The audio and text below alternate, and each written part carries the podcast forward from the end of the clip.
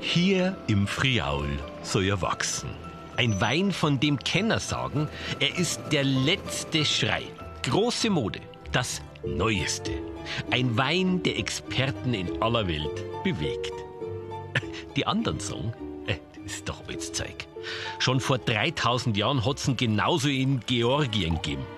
Und der Geschmack, Mai, da scheiden sich wohl die Geister. Man muss ihn halt verstehen, diesen ganz besonderen Wein. Ja. Orange Wein. Naja, und frisch gepresst. Schmeckt der wahrscheinlich am besten, oder?